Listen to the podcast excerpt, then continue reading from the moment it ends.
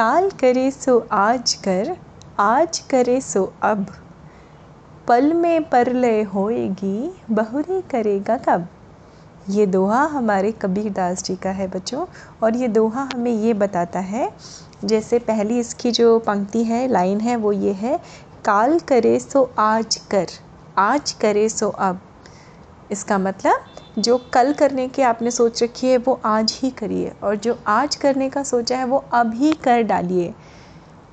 क्योंकि पल में परलय होएगी, बहुरी करेगा कब? क्योंकि हमें नहीं मालूम कि पल में, अगले मोमेंट में, नेक्स्ट मोमेंट में क्या हो जाए। तो उससे बेहतर है कि हम काम को टालें ना, बहुरी करेगा कब? मतलब फिर कब करोगे आप? इसलिए आज का काम, कल का काम आज आज का काम अब। मतलब हमें समय पे ही काम को ख़त्म करना चाहिए। तो ये कितनी इंपॉर्टेंट सी सीख इस दोहे से हमको मिलती है बच्चों।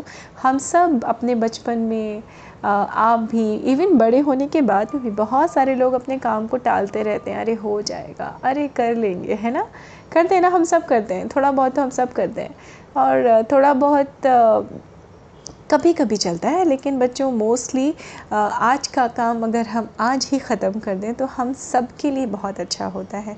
ऐसे ही हमारे एक ज़मींदार थे, जिनका एक बड़ा सा खेत था।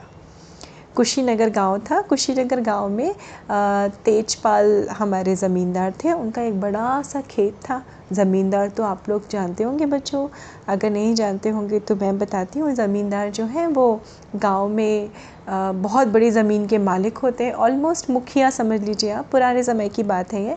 तो गाँव में ज़मींदार हुआ करते थे, जिनकी, जो बड़े पैसे वाले हुआ करते थे, उनका रौब, रुतबा काफ़ी हुआ करता था, लोग उनके आगे पीछे घूमा करते थे। तो ऐसे ही हमारे ज़मींदार थे तेजपाल कुशीनगर गाँव में।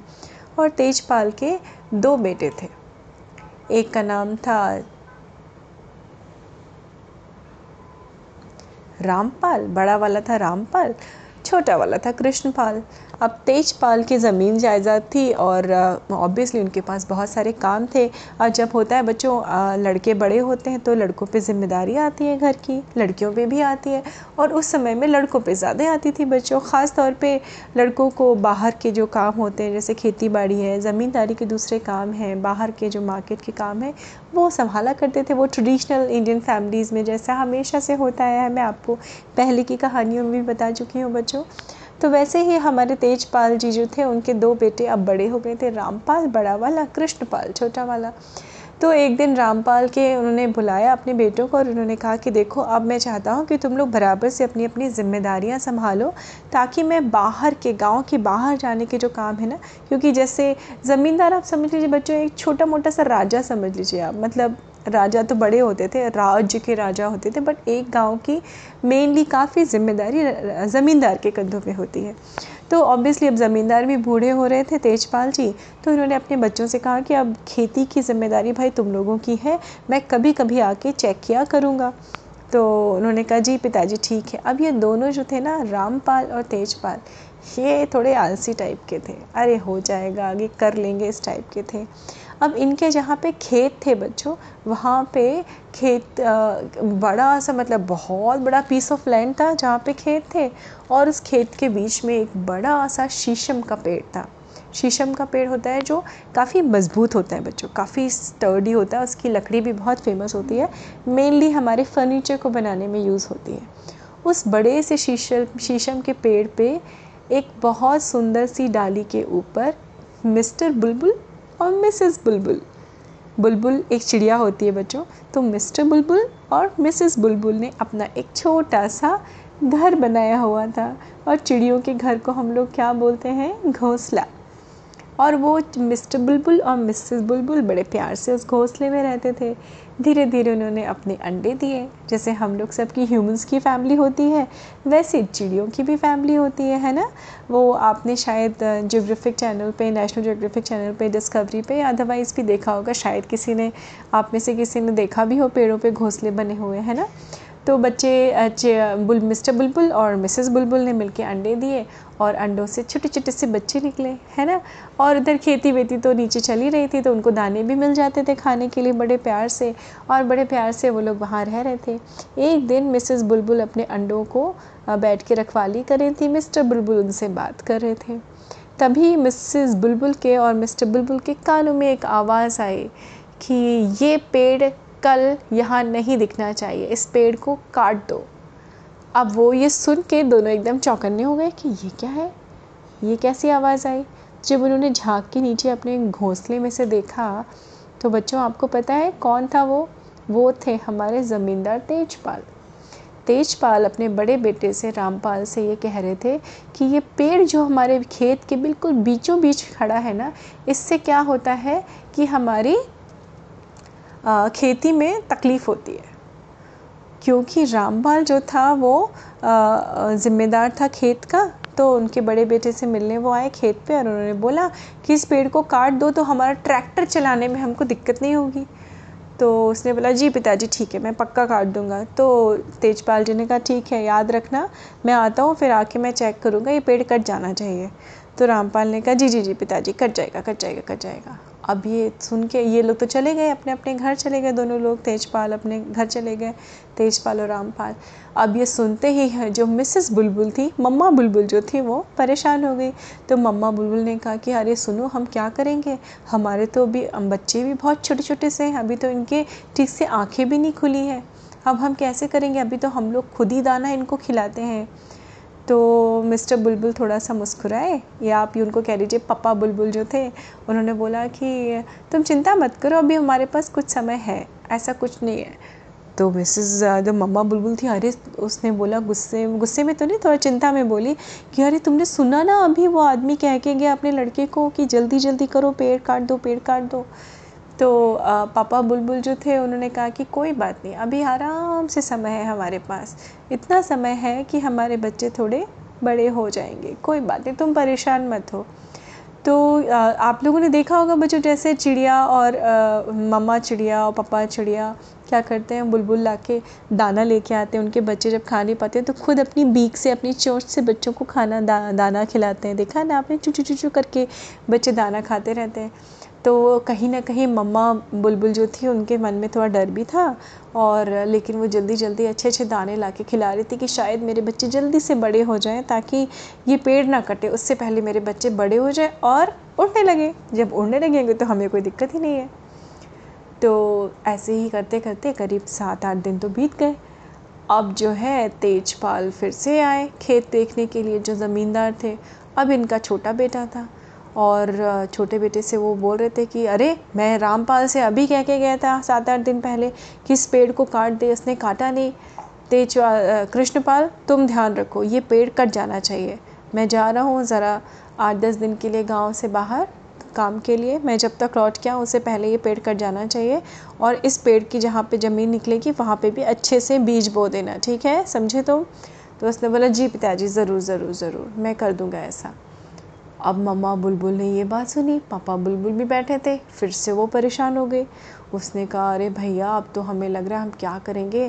कितना हमारे पास तो समय भी नहीं है, अब हम क्या करें, अब हम क्या करें? वो थोड़ा हाई तौबा मचाने लगी। तो पापा बुलबुल ने क्या बोला? कोई बात नहीं, अभी हमारे पास फिर भी समय है, ठीक है? तुम आराम से बैठो, देखो सात आठ दिन बाद आएँगे, ये जो ज़मींदार हैं, गए हैं ना, तेजपाल, ये आएँगे, तब तक हम तक समय हमारे पास है, कोई बात नहीं। तो फिर से मम्मा बुलबुल जुट गई जल्दी जल्दी दाना ला के खिलाती थी प्यार से बच्चों को, है ना, ये सब करने लगी।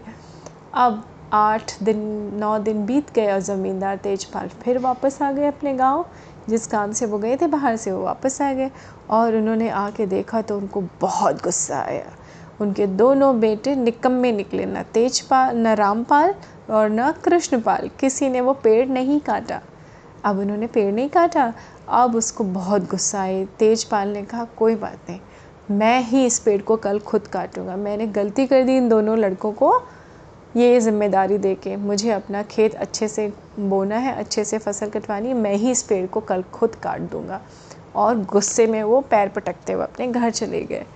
अब पापा बुलबुल ने बोला, मम्मा बुलबुल से सही समय आ गया है और मैंने सामने एक जो पहाड़ है, उसके पास एक पेड़ पे छोटी मोटी तैयारी भी कर दी अपने घोंसले की। तो अब हमें यहाँ से आज ही रात में उड़ के अपने छोटे छोटे बच्चों को उड़ा के ले जाके उस घोंसले में बिठा देना है।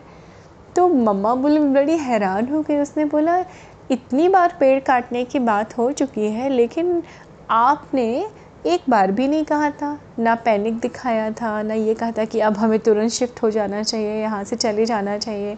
आज ही आपको क्यों ऐसा लगा कि हमें चले जाना चाहिए दूसरे पेड़ पे?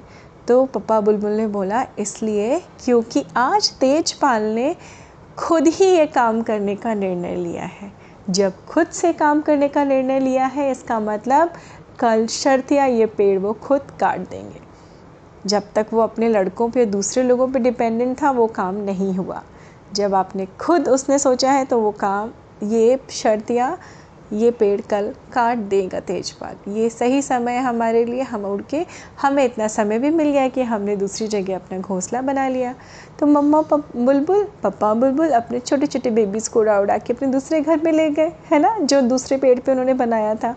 और तेजपाल ने दूसरे दिन आके जैसा उन्होंने सोचा था, पप्पा बुलबुल ने बिल्कुल ठीक अनुमान था उनका। नेक्स्ट डे आके उन्होंने वो पेड़ काट दिया और अपने खेती करने लगे। तो बच्चों, एक छोटी सी कहानी से हमें क्या शिक्षा मिलती है? ये शिक्षा मिलती है कि जो काम है हमें खुद करना चाहिए। आप सारे बच्चों को बहुत सारा होमवर्क मिलता है स्कूल वर्क मिलता है तो हमें कभी भी ऐसा नहीं करना चाहिए कि, ओहो, मम्मा को पीछे पढ़ना पड़े, पापा को पीछे पढ़ना पड़े, करो या काम, करो काम करो, काम। और हम, क्या होता है, बच्चे लोग बहुत कभी कभी पेंडिंग कर देते हैं ना, टाल देते हैं काम को, अरे होगा, कर लेंगे। अरे ठीक है। अरे अरे हो जाएगा, कल कर लेंगे। वो कल कभी नहीं आता बच्चों। फिर कभी आपकी टीचर टोकेंगे तो आपको लगेगा ओ माय गॉड मेरे इतने सारे क्लासमेट्स के सामने टीचर ने मुझे बोला होमवर्क करो अच्छा मैं कर लूँगा। तो आप फिर से करेंगे थोड़ा सा लेकिन आपकी आदत चूँकि क्या है बच्चों? टालने के काम को। जब तक आप खुद से नहीं सोचेंगे कि नहीं, खुद से नहीं डिसाइड करेंगे कि आज ही मुझे सारा काम, आज का काम, आज ही ख़त्म कर देना है तो तब तक वो काम नहीं होगा। तो बच्चों, आज का काम आज ही फिनिश करने की आदत डालिए। ट्रस्ट मी लाइफ में आप हमेशा इस इस आदत को अगर बचपन से आप इनकलकेट कर लेंगे, अपना लेंगे तो आपको ज़िंदगी में बहुत सारी सहूलियत या आसानी हो जाएगी, क्योंकि आपकी आदत बचपन से होगी। ये आज का काम आज ही फिनिश करेंगे, है ना? तो ऐसा ही करते रहिए बच्चों। आज का होमवर्क आज का काम अभी फिनिश करिए और आगे कोई पेंडिंग काम नहीं रहेगा तो मन में उलझन नहीं रहेगी। आपका मन एकदम साफ़, स्वस्थ और क्या होगा? क्योंकि कहीं ना कहीं एक प्रेशर तो हो जाता है ना बच्चों, अगर हम अपना होमवर्क ना करें आप लोग टाइम से और आपको लगे ओ माय गॉड आज तो आज का होमवर्क आ गया। मैंने तो कल का भी नहीं किया, मैंने तो परसों का भी नहीं किया, है ना? तो पेंडिंग काम मत छोड़िए और समय पे अपना काम करते रहिए इंडिपेंडेंट बनिए। तो क्या है फिर से मैं वही दोहा बोलूँगी काल करे सो आज कर, आज करे सो अब। पल में परलय होएगी, बहुरी करेगा कब। तो आज का समय, काम आप करिए और एकदम खुश रहिए, स्वस्थ रहिए। मैं फिर से मिलती हूँ अपनी कहा, दूसरी कहानी में आपके साथ। नमस्ते बच्चों।